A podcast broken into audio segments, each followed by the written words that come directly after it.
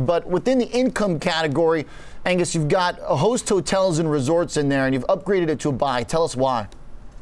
Yeah, sure. First off, thank you very much for having me, Oliver. Thank you. Um, we had originally downgraded host hotels back in December of 2016, and in the time since that downgrade, shares gradually moved about 15% lower and currently remain well below their pre-pandemic moving average of $17.57. So it's it's been a beaten down name through the years, and it now looks to us like an improving demand picture is coming into focus for ho- coming into focus for hosts. Uh, recently, with COVID cases finally starting to come down in most cases, in most states, travel restrictions continuing to roll back, we think that a further recovery in demand for hotels is on the horizon, and Host is going to be a key beneficiary. Why Host in particular, as opposed to just kind of a broader macro liftoff for the group as a whole?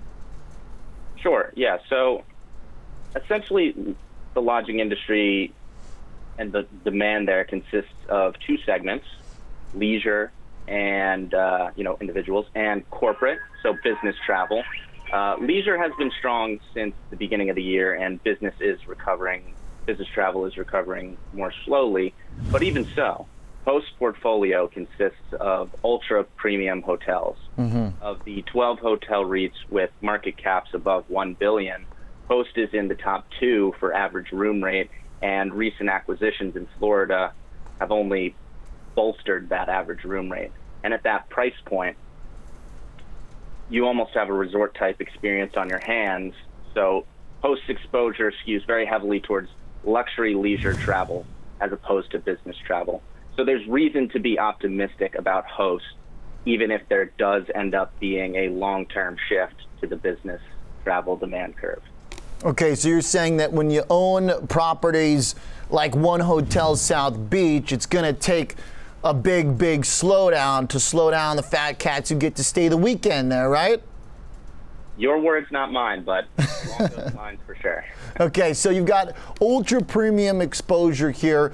The shares have been choppy over the last couple months with the overall group. In terms of separation of kind of wheat from chaff in the hospitality space, if things don't come roaring back, uh, like they did in the first quarter at the start of the year when it was that moment where people could get out for the first time in a while with the vaccination rates high. We saw a big surge in travel again. If, if we don't get as big of a reopened thrust this time, what separates the weak from the strong in this space, in your opinion, Angus? Is it that exposure to a more resilient customer? Is that the key delineating factor, or is it region? Are there other things going here? I think you're exactly right on that front, Oliver. It is uh, it is that exposure, and on top of that, in terms of separating the weak from the strong, Host is certainly strong. They are the only lodging REIT with an investment grade credit rating, which I think is testament to their strength.